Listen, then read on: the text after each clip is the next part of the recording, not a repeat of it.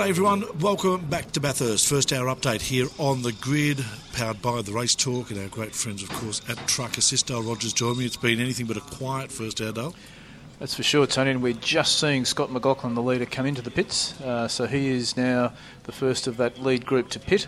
Uh, on lap 16. Yeah, a, a, really interesting start. The Kostecki boys uh, had some problems. Uh, Brody was in the car as it went up onto the formation lap and uh, sucked in a big gulp of carbon monoxide. They hadn't hooked the um, uh, the dry ice up properly and stopped the car, which delayed the start.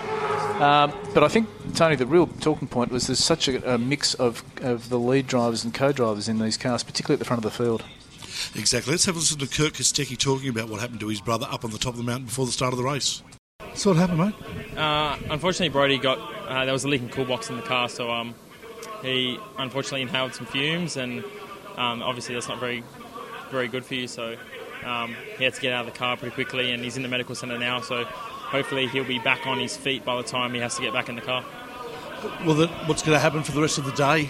Uh, we're still pretty un, unclear about what's going to happen. We'll just have to wait and hear from Brody. Okay, mate. All the best. Thank you. The other drama also, first car to hit the wall, I suppose, uh, Tim Slade, and that was disappointing for the uh, BJR team. Yeah, it was, a, and it was a pretty heavy hit too as he came out uh, up the shelf towards Reid Park. Um, whether he was wide, whether he was trying to run two two cars wide, but he got out in the marbles there and slammed the wall.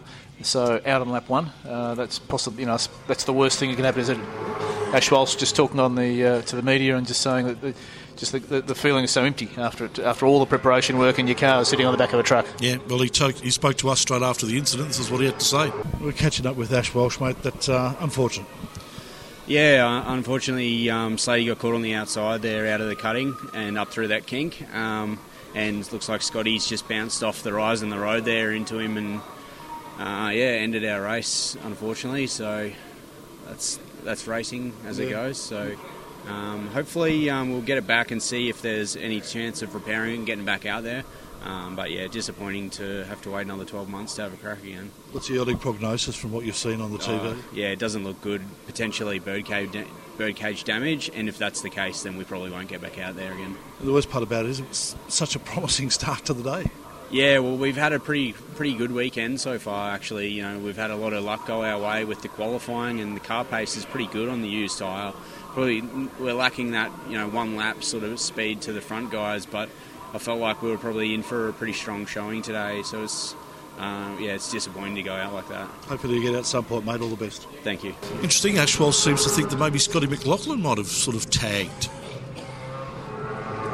Uh, he was well. He would have. Uh, I mean, he was. A, Scotty was at the front of the pack. Tim was about eighth or ninth. So I'm not sure that. Actually, it could have been Scott Pye. Sorry, he said Scotty. Scotty so Pye. Scott yes, on the Scott Pye. On the rear, on the rear shot, uh, Scotty Pye's car is definitely in, in, frame. Now, whether they've actually tried to run too wide up the shelf there or not, Tone, I don't know. But uh, uh, we're starting to see the pit stops really roll through now.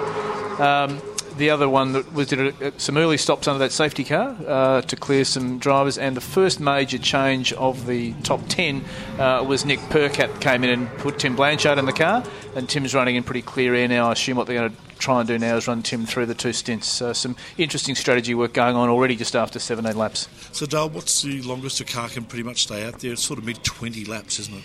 Yeah, look, we've seen 30s before, um, but uh, you know. It, I think you're going to see somewhere in that probably high 20s to low 30s. We would max it right out, but we're starting to see uh, the lead cars. I think you'll see the balance of those stars coming in the next seven or eight laps. Because what they're also trying to do is to manage the track position when the car comes back on track. So although they might be able to get to a certain point, they don't want to drop the car back in when they time their pit stop and have it right in the middle of a battle. So uh, McLaughlin has certainly uh, come back. Um, and they have you know, got Premat in the car and he is in absolutely in clear air. He's sitting comfortably now in uh, P16, so he's the uh, he's the next go. All right, first hour done and dusted. We'll be back with another update in the next hour right here on mypodcasthouse.com.